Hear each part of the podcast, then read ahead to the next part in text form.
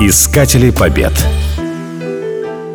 Многие помнят популярную советскую песню «Три танкиста». В ней поется о том, как к берегам Амура вышел танковый батальон. И летели на земь самураи под напором стали и огня. Такими словами завершается один из куплетов. Били тогда японцев, которые вторглись на территорию СССР. Однако на Амуре это было не единственное сражение. В 1900 году в Китае случилось восстание ихэтуаней.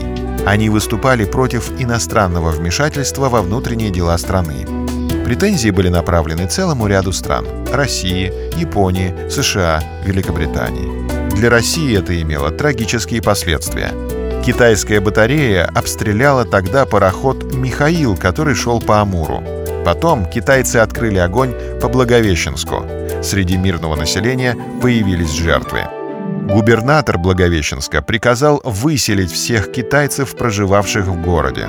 Ответом стала высадка на русский берег Амура нескольких сотен китайских солдат с артиллерией. Первыми в бой вступили дружинники-крестьяне.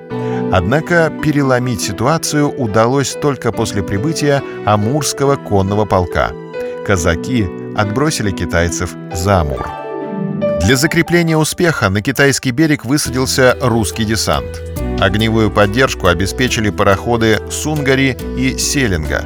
Китайские отряды были разгромлены.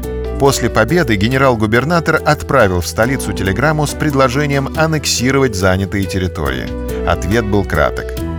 Государь-император в видах скорейшего восстановления дружественных соседских отношений Китаю соизволил решить не присоединять какой-либо части Китая к русским владениям. Искатели побед.